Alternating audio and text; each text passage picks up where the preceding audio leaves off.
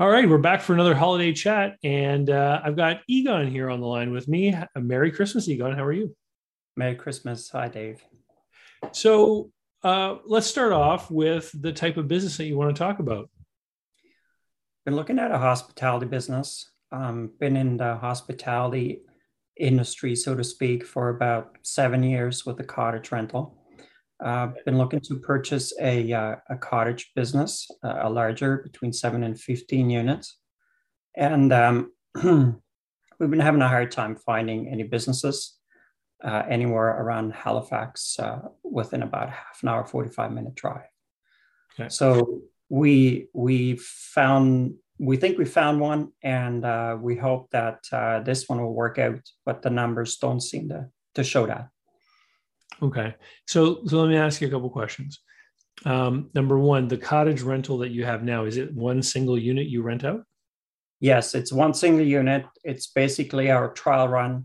We've been doing everything from beginning to end, including cleaning. So we wanted to see and get the experience to know how much actually takes, how much work it takes to run an operation like that. And are you using platforms like Airbnb to rent it out?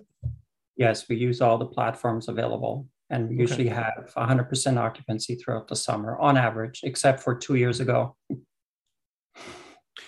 In in the height of the the uh, pandemic and everything. It's a that's right yes. So as soon as as soon as they shut down atlantic canada basically uh, lost out on on uh, on customers yes.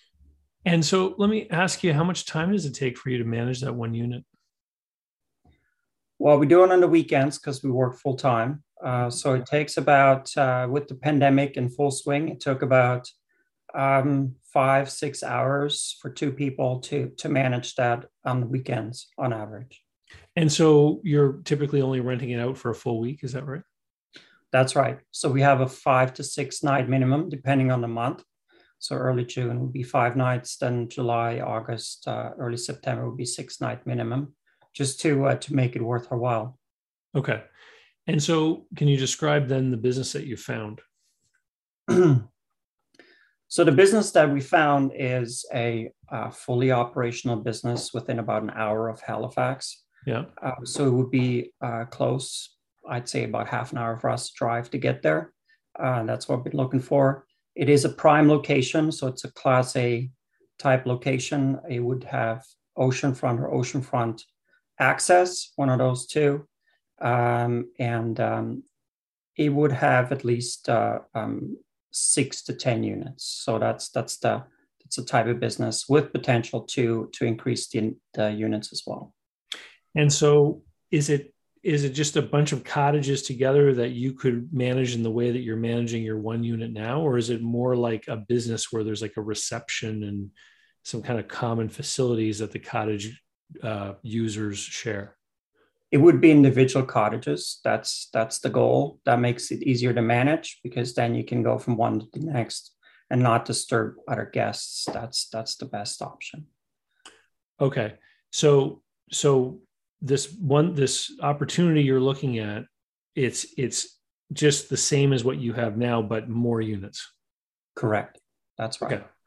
And so and you had done up something that you shared with me. I'm going to share it on the screen because you've you've made it anonymous. So um, this is using some kind of real estate uh, investment analysis tool is it? Yes it's uh, it's an, an app i have on my phone that gives me a quick quick 10 minute way of analyzing any properties. So uh, okay.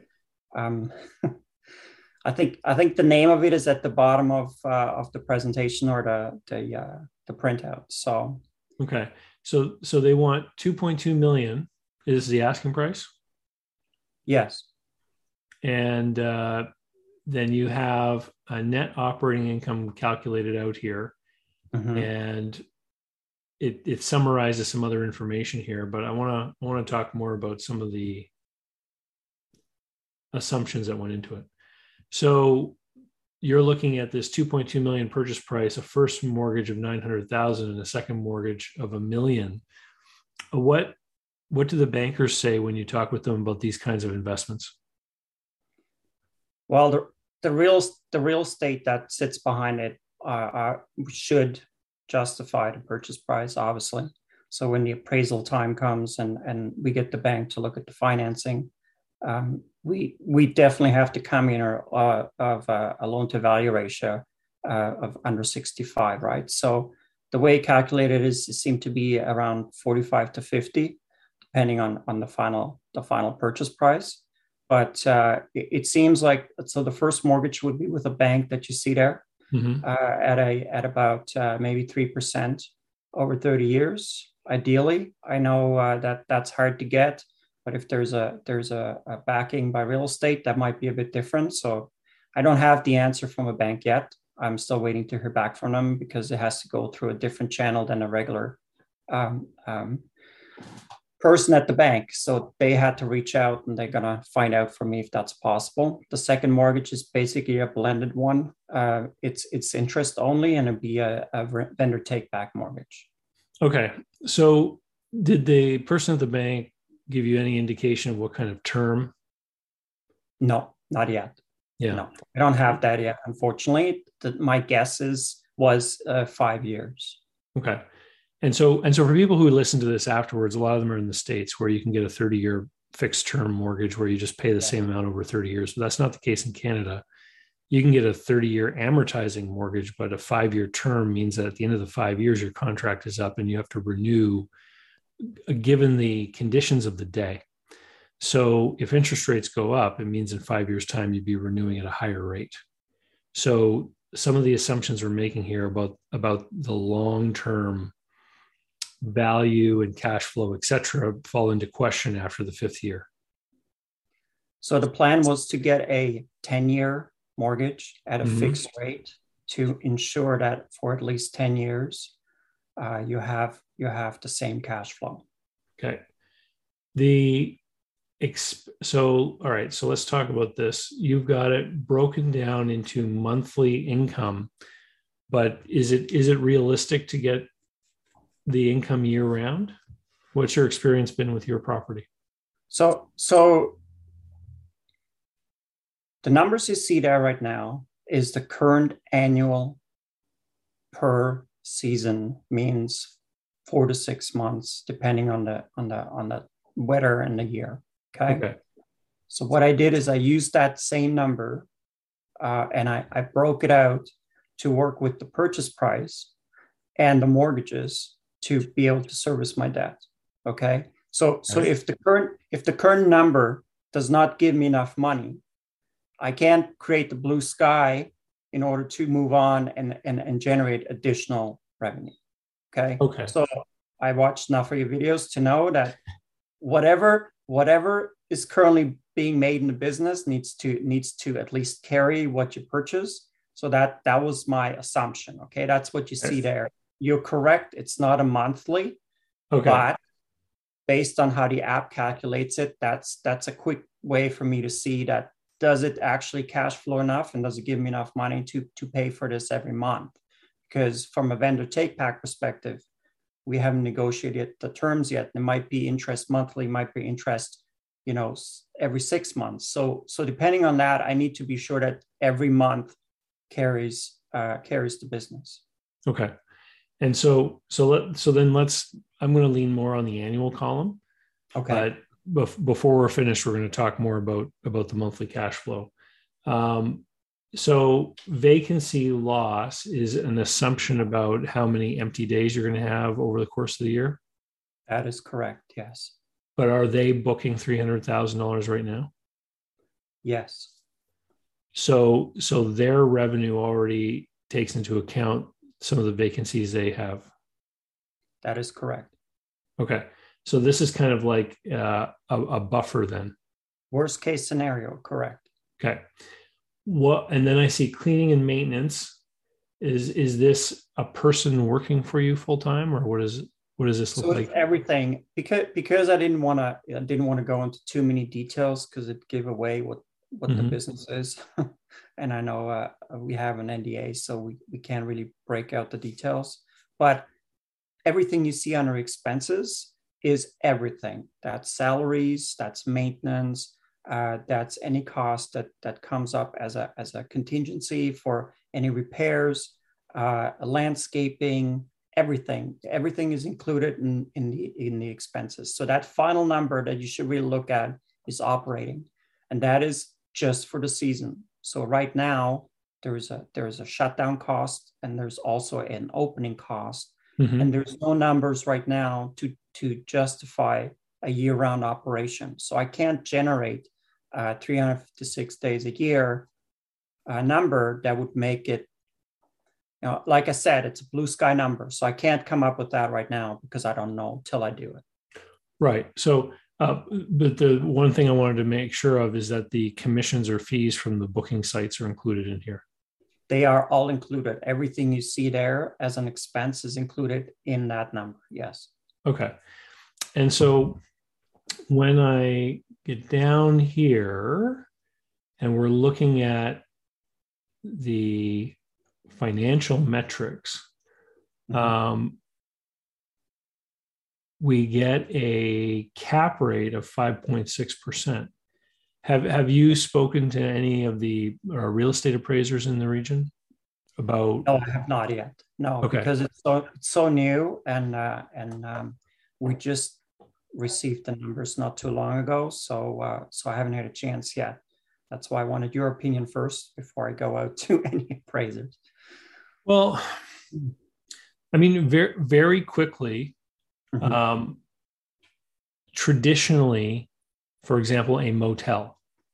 A motel would sell for eight to 12 times EBITDA, depending on whether it was flagged, meaning it had a brand name, um, and and you know how nice it was, state of repair, etc.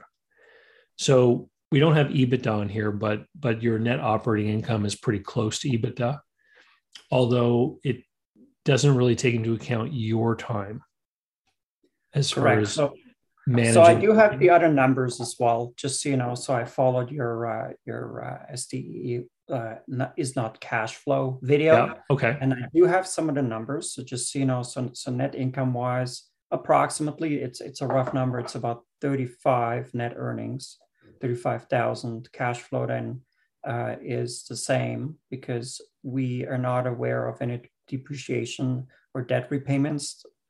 Um, so, so we assume it's the same. And then EBITDA would be about 80. And then sales discretionary earnings about assumed that we have an owner salary of 100 um, would be about 180.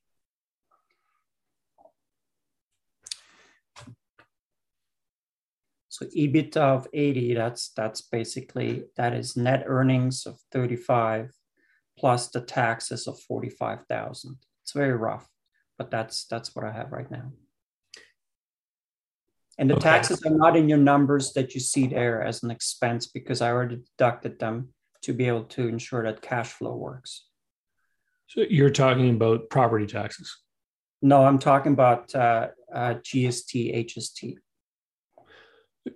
GST and HST, though the, the sales taxes, they're not part of the company's expenses, though. Is is does this three hundred thousand dollars of revenue include their their sales tax? No, it doesn't. No. Okay, so so the tax sales tax just flows through. Okay. For business like this, because short term rentals, you're charging sales tax, correct? Correct. Right. So you're just you're going to charge that money on top of the the rate, and then you just send that money to the government. So yeah. it's not actually an expense to you. You're just the steward of that money when it comes in, and you send it off. Okay. And then and then things that you spend tax on, like if you bought a bundle of shingles and paid tax on it, that just gets netted out. So mm-hmm. so tax isn't really a, a factor here. But what what you're saying then is if I look at the net operating income of 123,000 a year, if we factor in your time, the EBIT, the the EBITDA is closer to 80. Is that mm. correct? Um, no, it'll be 35 then. Took the wrong number. Sorry. The EBITDA 35, would be 35,000. Okay. So so the the 35,000 is the level of cash flow before income taxes before any depreciation or yes. amortization and yeah. and it takes into account the fair market value of your time you said that you valued that at 100,000 right that's right yes So, it, but is it going to be like to me, a hundred thousand dollars is like a hotel manager's salary on a year-round property? Okay, so so um, let me see. So the plan was I just used the hundred thousand because uh, because of the number that I saw, but the mm. plan was uh, for uh, for the wife to manage it part time. Okay? okay, we do have employees, or we would hire employees. We plan to hire a uh, a full time um, manager, so to speak, and then a couple of part time cleaners. So we don't want to to run the business ourselves. Okay, and so she would be a part time manager. She would be part time managing the business. That's right. Okay. So and the expenses so, see that include all those all those salaries as well. Okay. So after you covered all those salaries, mm-hmm. and and what would you be paying her for her part-time effort over the six or seven months of the season? About 20. Okay. So to me, that sounds like a fair market value for the amount of time and the length of the season. So then if the if the EBITDA is only 35,000, mm-hmm uh, and we're talking about a $2 million investment. Well, my calculator died earlier today, the battery died. Um, we're talking about like. Yes. this is a this is a this is a, a, a I have a calculator on my phone. So, so 420 so, times 12 uh, divided by 35,000 to 62 times EBITDA. Yes. Yeah, I know my brain kept rejecting where it wanted to go yes. because the number was so high. Yes, same here. So, so, so then really here, here's the problem is mm-hmm. that if you're talking about a coastal property with coastal cottages, mm-hmm. and these are all individual cottages, then the problem is is are there some people out there who might be interested in owning these who might value these cottages collectively at 2.2 million? Correct. Because it could very well be that their value as real estate oceanfront cottage re- recreational real estate simply exceeds their the value of the cash flow they're able to generate. And and this would not be um, an uncommon problem in this category Okay. Like like I see this a lot in and I mentioned before in other videos and stuff. Uh, businesses like bed and breakfasts, fly fishing lodges, uh, other types of things like that, where um, people will buy them and own them as a lifestyle business. And and I think there was a probably a correct time to get into this business where you could, you know, the land hadn't appreciated that much, and you you could buy the land and build the cottages and have a more in line with that motel valuation I mentioned. Yes. But what has happened since is that the value of this these properties has just soared um, because of the the scarcity and of you know you're talking about pretty close proximity to Halifax. So not yeah. only not only would there be demand from people from Halifax to have a recreational product, property here, but it is an easily accessible airport for people from like Toronto and stuff, right? Okay, so just to give you an indication of how how much replacement value would be based on current prices. Sure. Just went up. We came up with a number of about three million dollars. Yeah. So so from a from a real estate land and property perspective, you're right. Um, the value is not in running a business. The value is in actually um, having a property um, so so we've been we've been running two other scenarios. So one is the scenarios you just described, which you basically turn it into condos, or you find create a cooperative and and you you find buyers who are interested in moving there and running it together. And the third option would actually be to rent it. So seeing what people are willing to pay uh, who just may have sold their house out west or in Ontario and they don't want to place they you know they they have to be somewhere in the city mm-hmm. uh, right now a place like that I potentially could rent for three and a half thousand dollars all included That'd be power, internet, everything. So yeah. at three and a half thousand dollars, um, that would uh, that would be over twelve months, uh, full time. That'd be a bit over three hundred thousand dollars in rent. And and so what we're talking about then here is we're talking about our redevelopment. We're, we're talking about hey, th- these properties likely are worth more cl- closer to three. We can get them for 2.2, but the way it's being operated today, it doesn't make sense as a business. Correct. And that's yeah. that's what we're looking at, and that's why we're looking at it. So so we we've been we've been running around trying to figure out what the right scenario is. I looked at the uh, your scenario where you say, well, create a master lease contract, uh, basically lease them out for a year, operate them, see how you feel about it and then you can either walk away and hand it back or just uh, uh, decide on the purchase. So then we obviously we have to get the option to purchase as well, and uh, and we know that the owners want out as soon as possible, which is already hard to negotiate a vendor take back uh, for five years. That was almost too long for them.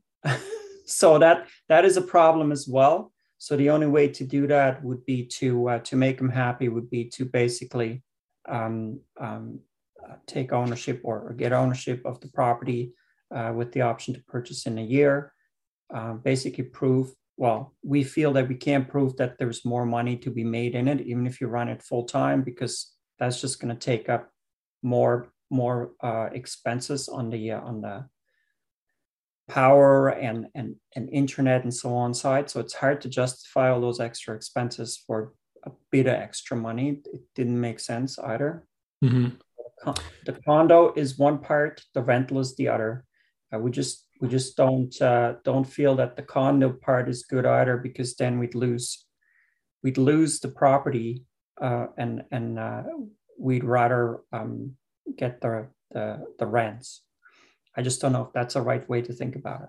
So, so you're so let me get this straight. The two scenarios you're thinking about are either to acquire it, to rent them out, and and you're talking about seasonal, short term, and longer term over the winters. Full, full, long term.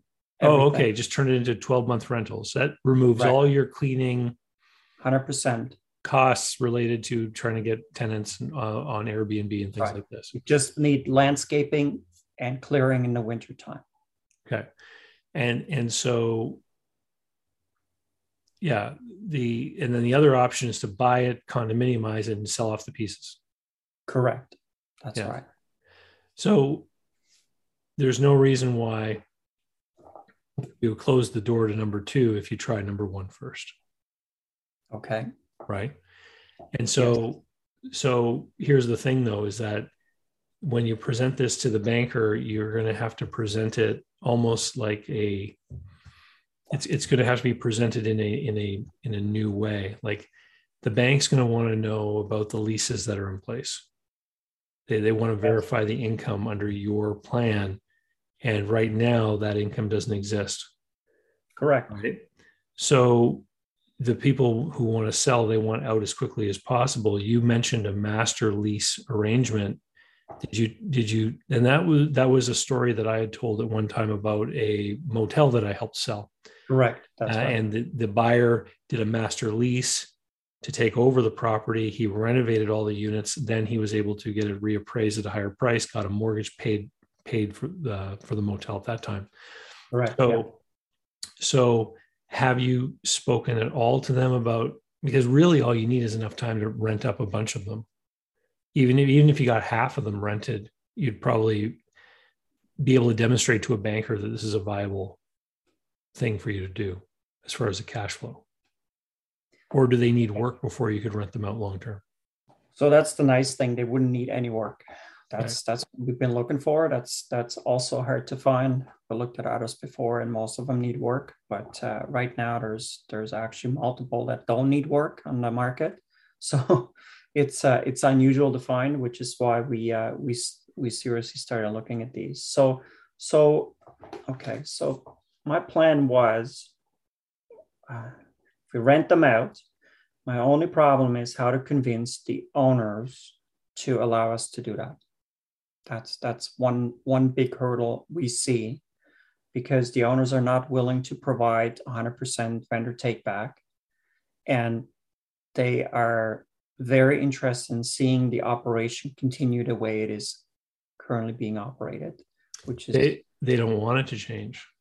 They don't want it to change. We have not discussed with them any changes as of yet because we wanted to look at, at other option. I want to talk to you first as well.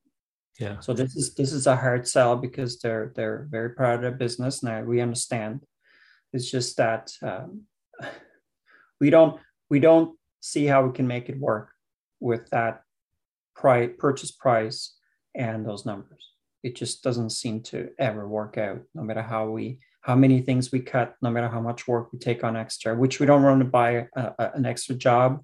Mm-hmm. We already have jobs, so most people uh, don't don't built that in from the beginning. We want to build that in from the get go. We don't want another job. We, we just we want to own a business and run a business.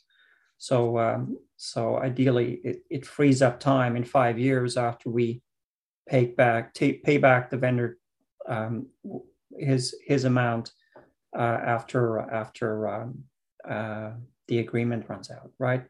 How how close are you to the seller? We know each other. Um, we've known each other for a while. Um, and we spent some time together, and they they know we're serious. So that's uh, that's one thing we've definitely demonstrated, and and we we've been uh, in touch every couple of weeks just to let them know where we are and and and where we um, where we think we can take it. Uh, we already said no once, just you aware that.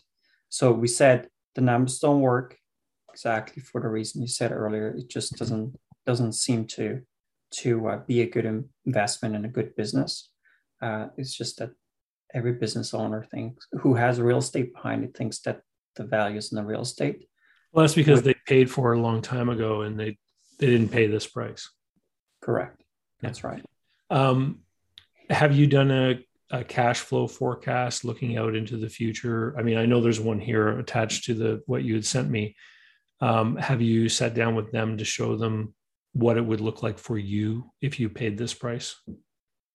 No, I have not done yet. This is the first time I'm sharing it, so this is the first one, uh, first one I did uh, for for this meeting here. So no, they're not aware of this yet, and um, I, we will have to show them this uh, soon, just to make them aware of the fact that it just doesn't work uh, yeah. for someone to pay that amount in order to own that business.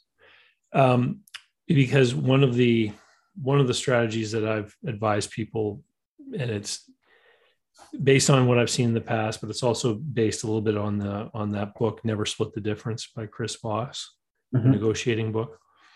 Is when you show somebody what the numbers really look like, you then you say, well, like, I I'm having trouble figuring out how I make this work, and maybe I'm missing something. So you you you ask them how they would make it work right Good and, approach.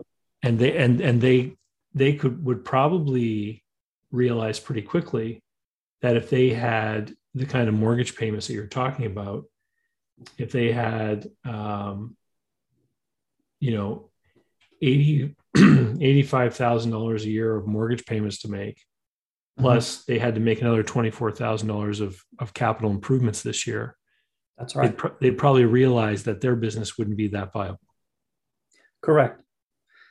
Yes, and I, I think I think over the year years they also uh, they also created a lot of debt capital. There's a lot of investment that mm-hmm. didn't paid that hasn't been paid back yet. The business uh, um, hasn't been, you know, after the investment was done, uh, the business hasn't been in operation long enough to to, to justify that. So um, now that they're ready to to retire, uh, it's it's basically I'm trying to get all my dead capital out that I haven't realized yet. So that's why it's uh, it's so much over, you know, the, the justifiable number. What that's what we suspect. Okay, so so so keeping it as it is is not very viable. You can demonstrate that to them. They probably won't want to accept that, but mm-hmm in my experience, sometimes people react emotionally and then later they come around logically and realize that what you're saying is true. Okay. As far as getting them to agree to let you have the property or get control of the property you, you don't necessarily have to go through the, the paces of having a master lease and doing all that kind of stuff. What you can do is simply have a, a, a little bit of a stretch to closing, and then you can go and advertise the property and sign leases. Okay. Right. They need to be on board in case the deal doesn't come through that they're going to want to lease out, you know, the units or whatnot. But it, but if you say to the, if you show them that this doesn't work, but here's our plan, and in order for the bank loan to be approved, we need to get some leases signed before closing day. So this is why I need uh, four months to close, or something like that, right? So here's my challenge with that. Um, the uh, next year's season has already been started, mm. which hmm. means that bookings exist canceling those bookings is probably not the right way to to finish off a, a business or hand over a business because that's also something that was probably built into the price. It's not specifically mentioned, but it's it's probably already part of part of the uh, the blue sky arrangement, so to speak. Well, this annual revenue that you're showing on your on the paper that you sent to me is actually just the seasonal revenue, right? Correct. Yes. So the busy months are not going to be 25,000 a month. They're going to be more like 35 to 40 ish in the busy. Correct. That's right. So, so yes. So the season, the season next year, even if we take it over and then complete the season, mm-hmm means we, we basically go to the last day of, of every booking that currently exists.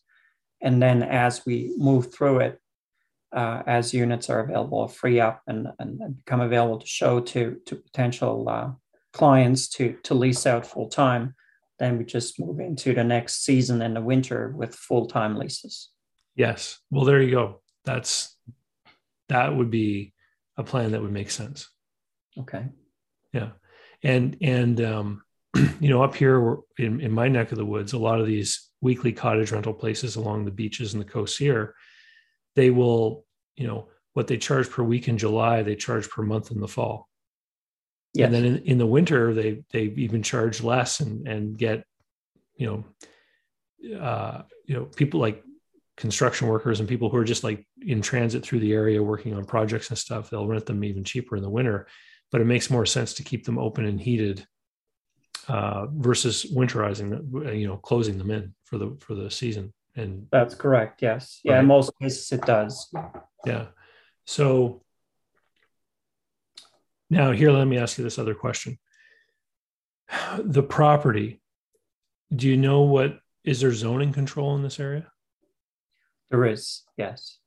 Okay. The property is already zoned accordingly. So uh, it's it's uh, it's a mix. Uh, there's a there's an owner's unit, um, and there's uh, there's a commercial side to it as well, which is the cottages.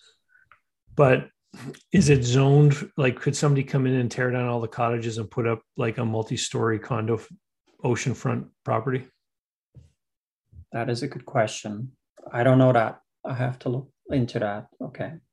Because and and this is one of the one of the reasons why I ask how close are you? Because if they if they want to sell to you and you show them that you know it can't be this way it's got to be this way etc if they then go talk to a real estate agent who says oh you know what? I can sell this place for 2.2 million no problem because someone will come and put a 15 million dollar building here.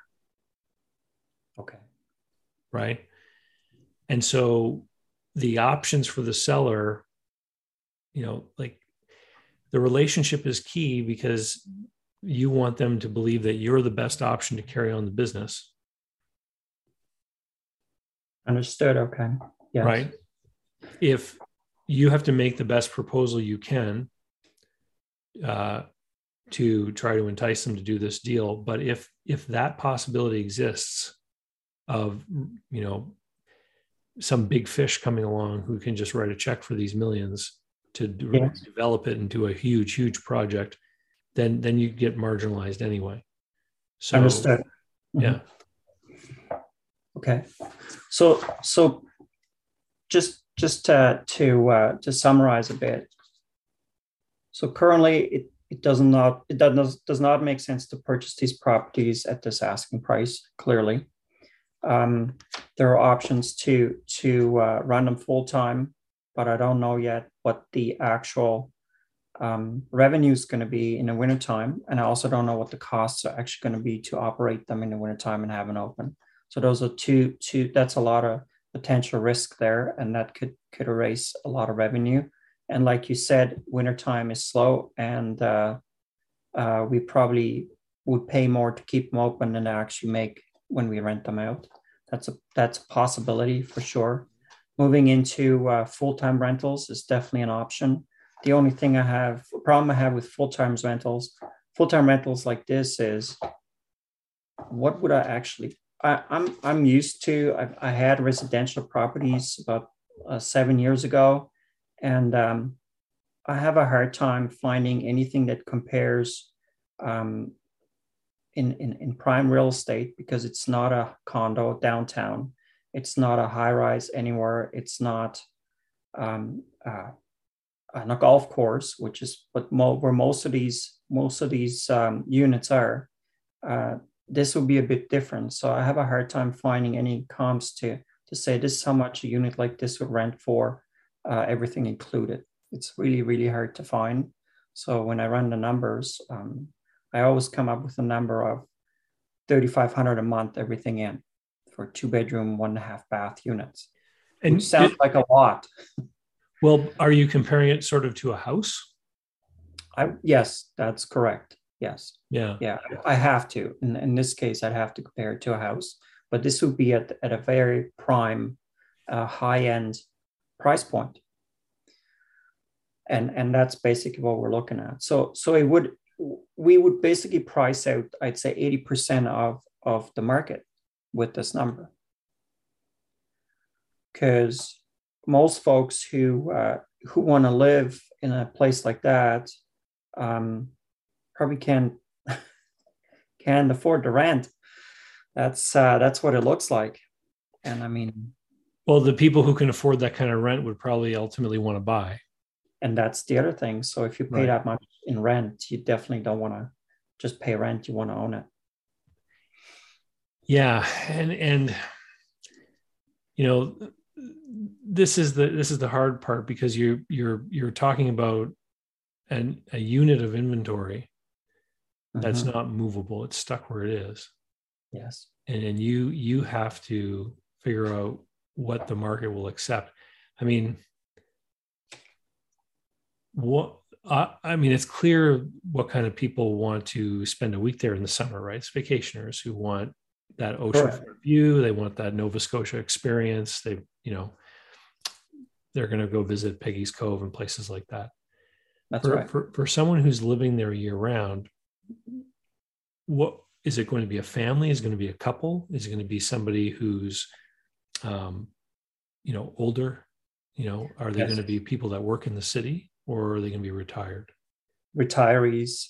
That that is uh, that would be our, our target market. Retirees who only live here six six months of the year or less and uh, with the current situation, that's going to be 12 months, but that can change anytime, right? So, so based on that, uh, based on that um, target market, um, it's hard to justify the price. So, kind of minimizing the the development might be a better option, and uh, have our exit strategy built in with the purchase. Well, let's put ourselves in the shoes of this imaginary person, right? So, or or a couple who are, you know, approaching retirement. They're professionals. Let's say they work in the city. They like to be about, you know, this distance from town.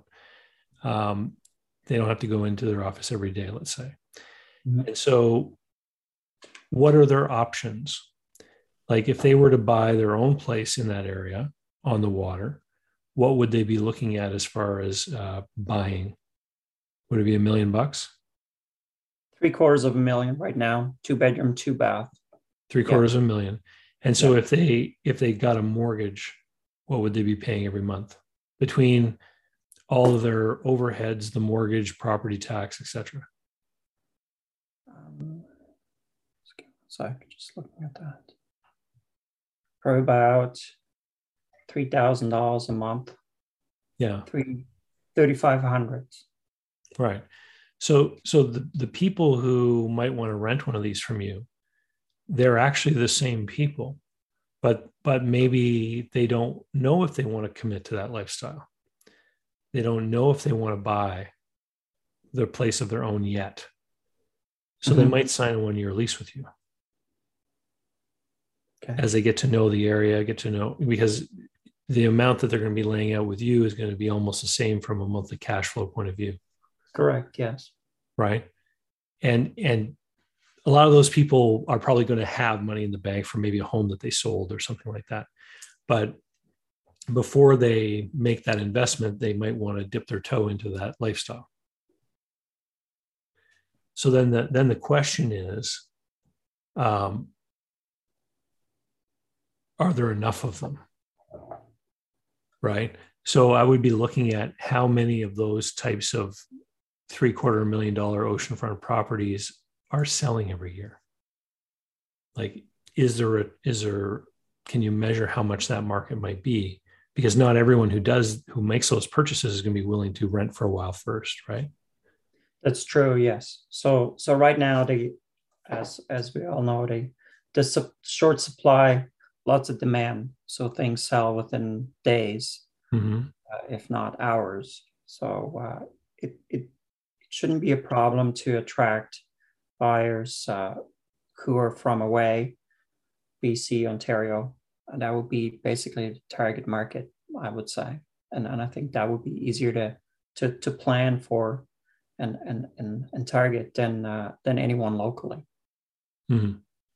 Yeah, because somebody who grew up around there probably is going to have a hard time justifying spending that kind of rent.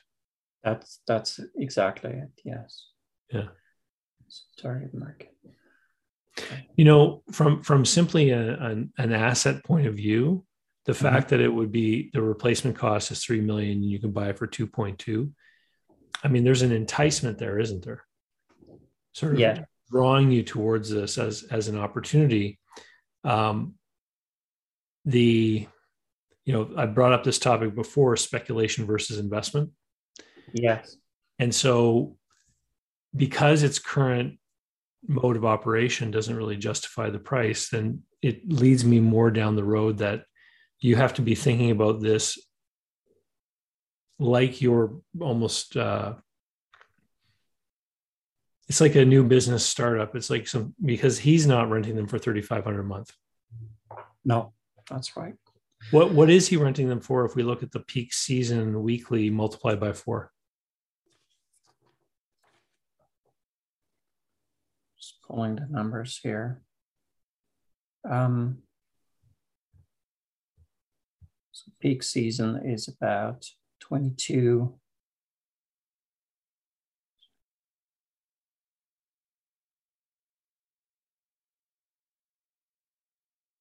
Almost 300. That's just main season. Just just for the uh, for the summer season that whole number is almost just for a for this five and a half months. Okay, but I'm I'm trying to figure out like each unit. What is his re- weekly rental rate? Like, is, um, he, is he charging uh, two grand per week in the summer, or? Yes, that's about right. On average, that's okay. correct. So, so in the summertime, on a weekly basis, he's getting eight thousand for for each month of one of those cottages, right? Now it's it's a different product, right? It's a weekly rental. Um, but if if you were presenting to someone who wanted to sign a 12 month lease, like do you know how motorcycle insurance is priced? No. So because the season is the summertime, if you if you buy motorcycle insurance in June and then try to cancel in September, thinking that you're only going to pay one quarter of your annual bill. That's not how it works because they prorate the uh, the amount over the course of knowing that most motorcycles are rolling in the summer. Right. So if if we know that these things are worth eight thousand a month in the summer, and maybe we can say they're worth fifteen hundred in the, in February, Mhm. right? But if we if we look at the value over the course of the year and then average that out, we'll probably be around that thirty five hundred, and that would be part of how you present it. Yes, that is a good way to uh, to do that. Thank you. Yes. Right. That is, yeah, that's actually very close to that. It's a bit more even, so that that would that would work out really well. But yes, people get to enjoy it full time in the summertime, uh, which is a discount, and then in the wintertime they can uh, they're still saving the money because they're probably still getting a, an extra discount on top of the discount they get in the summertime. Right. So so if I was going to turn this into long-term rentals, I would actually not necessarily turn my back on the short-term people. I would I would offer them maybe on on monthly terms, Yeah, but then tell and and have different prices for the different months of the year. But then with a caveat that if you want to sign a 12 month lease, this is your monthly cost and this is kind of the average cost.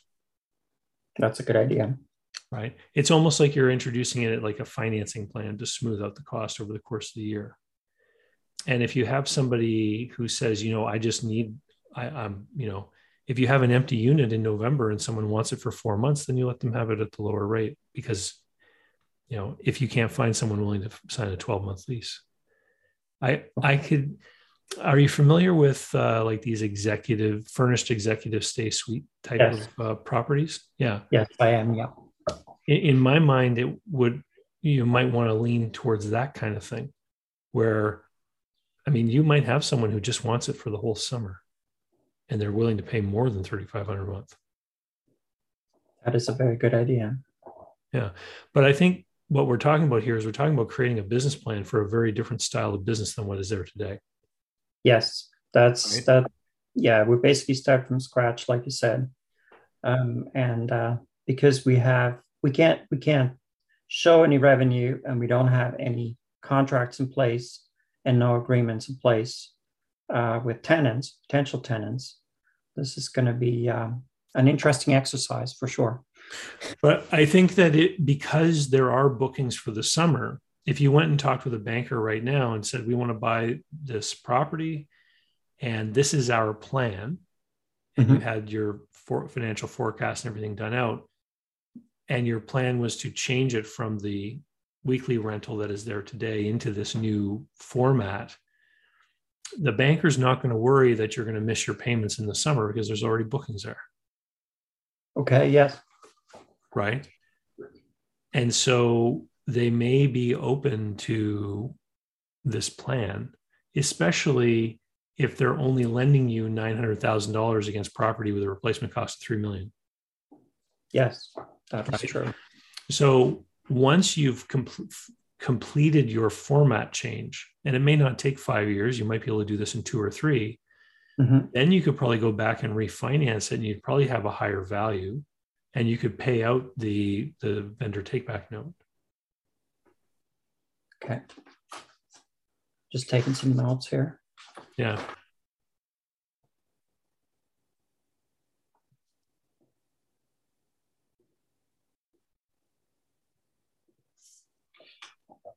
Okay, so let's talk about finance if you don't mind then.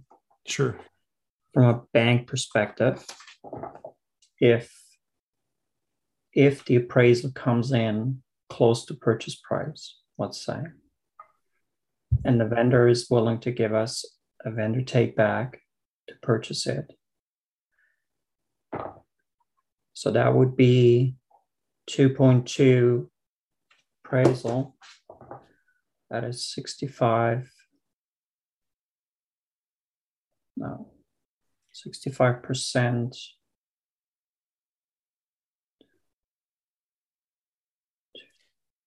The the in, in your uh, in your thing that you sent me, you were showing a nine hundred thousand dollar bank loan.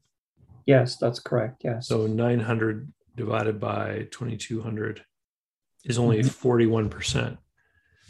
So Mhm. you're you're looking for the bank to finance 41% of the purchase. Yes. And so the bank is going to be concerned about the second. They want to make sure you can cash flow. Mhm. But from a security point of view, they're going to be very happy. They're not going to be afraid at all. From a cash flow point of view of understanding that you're able to, to make the payments, what you might expect them to do is to want some kind of postponement agreement with the seller. So for example, for example, if you get to next winter and your revenues are down, the bank might want the option of being able to dictate that you don't make any payments to the seller until your cash flow improves. Okay. So if revenue is down next after next season though, right? Yeah. Okay.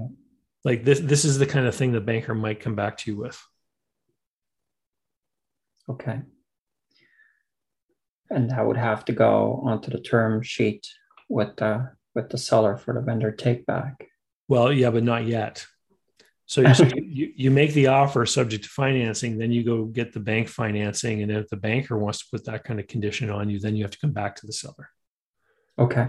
So good news, bad news. Good news, I got the loan. Bad news is they want you to agree to this condition. Okay. Yeah. The other can the other thing they might ask is they might want to see you have additional liquidity to make a couple of mortgage payments next winter. Yeah, so so we do have that. Um, Okay. We are set up to do that uh, with the home equity line of credit. So we are we are set up for for any that's basically our contingency. Um, ideally, ideally we we put the least amount in uh, just in case any other things come up. Um, running a cottage business is not cheap by any means Right. and there's a lot there's lots of repairs to to contend with so it's hard to uh, to uh, plan or prepare for for major expenses um, as we learned with our own cottage rental so so we're very careful when it comes to that so uh, having a, um, a 50000 to $100000 uh, contingency lying around somewhere is, is necessary in order to operate these businesses we're already aware of that so that that's why the uh, the numbers never seem to work out because we've never been able to build that contingency or pay out the the the, the seller uh, in five years. Those those things just never jive because we never got past 450 uh, over five years, and then we had to pay back a million dollars. That just doesn't seem to doesn't seem to be a good. Well, a good- you would you you wouldn't pay out the seller with cash. Like in in a in a plan like this, the plan would be to refinance with the bank.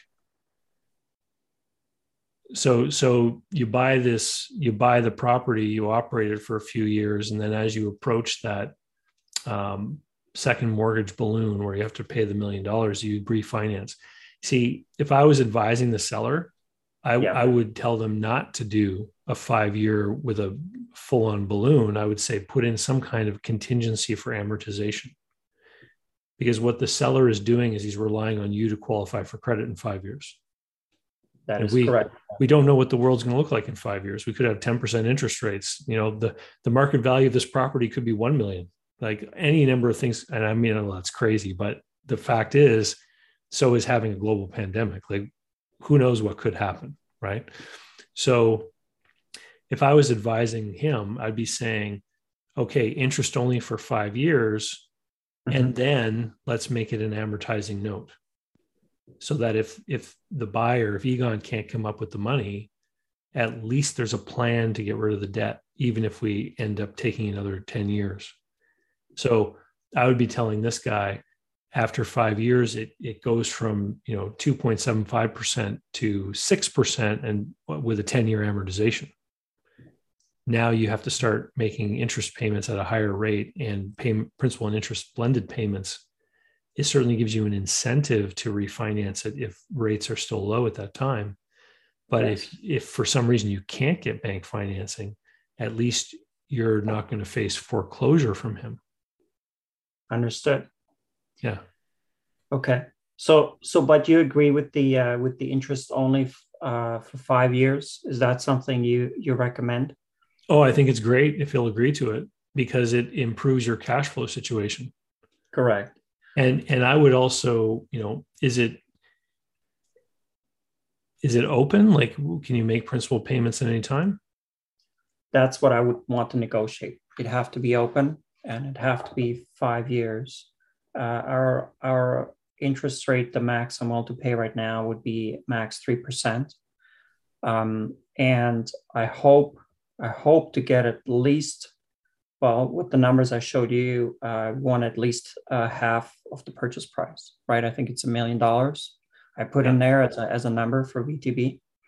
So I think that's that's a fairly reasonable number. I think uh, any seller who sees the sees and looks at their own numbers will, will know that that's actually not a bad deal. Yeah. For them. What what I would suggest is that if you successfully change this into more of an executive stay kind of business, mm-hmm. um, you would probably be able to refinance the whole property in the next couple of years. It would simply be a question of what rate is the bank offering you. And if it's higher than the 2.75 he's offered you, mm-hmm. then you might want to keep his mortgage in place because it's a lower rate. Okay. But I mean, these are you're talking about decisions about how to best finance the operation. There's could be other considerations too. Like if rates are starting to rise at that time, you might choose to buy them out anyway. Okay. Yeah. But because you know that you're going to be radically changing this business and because you know you need to refinance before the end of five years because of the VTB, in your bank financing for acquisition, you probably don't need to go to a 10 year term. You can probably do a five year term mm-hmm. because the 10 year term rates are certainly going to be higher. Yes. So, so the 10, I, I only chose the 10 year because at current rates and not knowing what's going to come down 10 years or seven years down the road, it would make it fairly safe to, to get a potentially lower interest rate. Uh, and, and if we plan the exit in five, six years down the road, we'd be able to hand that over to someone who can plan for the next four or five years that can take over the mortgage. Right, but but you know you have to refinance before five years to pay him out. Yes, understood. Yep. Right. So if you if you if a 10 year term interest is always going to be higher than a five year term. Yes. Because the bank's taking more risk, so they'll want a higher rate. So if you know you have to refinance in the next five years anyway, mm-hmm. it may not make sense to take that 10 year term. Okay. Right and and you might even want to consider something shorter because simply because you know that you only need a couple of years to change over into this new business format and if it's successful the value of the property will go up understood yes right yes okay so look at, look at those all those options. Yeah, I think you need to make a, a cash flow forecast. And I think it needs to be monthly. Yes. Right. Um, and figure out these scenarios. Um, yeah, so I mean, I, I, think there's something here, but it, it definitely involves change. Okay, so we're basically transitioning from a uh, current cottage rental uh, business into an executive stay business. And the, the, the change and the transition has to happen over the, the slow time of the year, just to ensure that we already have the cash flow for the summer uh, to or the main season to pay for the next year, let's say. And then as we transition, we change the business model to to month to month or year to year, depending on what the what the uh, the cash flow forecast tells us. Yeah. Okay. I think so. Thanks, Dave.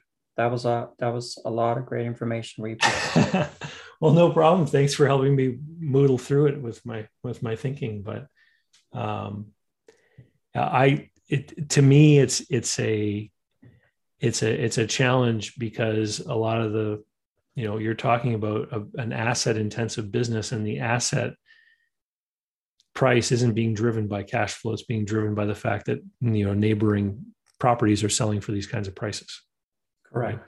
yes so it's definitely yeah. a challenge that is the challenge yes and you know owners owners put a lot of money into to keep them in good shape and that we can't unfortunately pay them for that so right. so it's it's it's very hard to justify to uh, justify any price above a million dollars anyway so it's really really hard to to come come to to decide on a business model but this is this is great information thank you cool well if you do a deal let me know and i'll come down and join you for a bonfire sounds good Thanks. All right, Egon. Good luck. See you later. Happy holidays. Cheers. You too. Bye bye.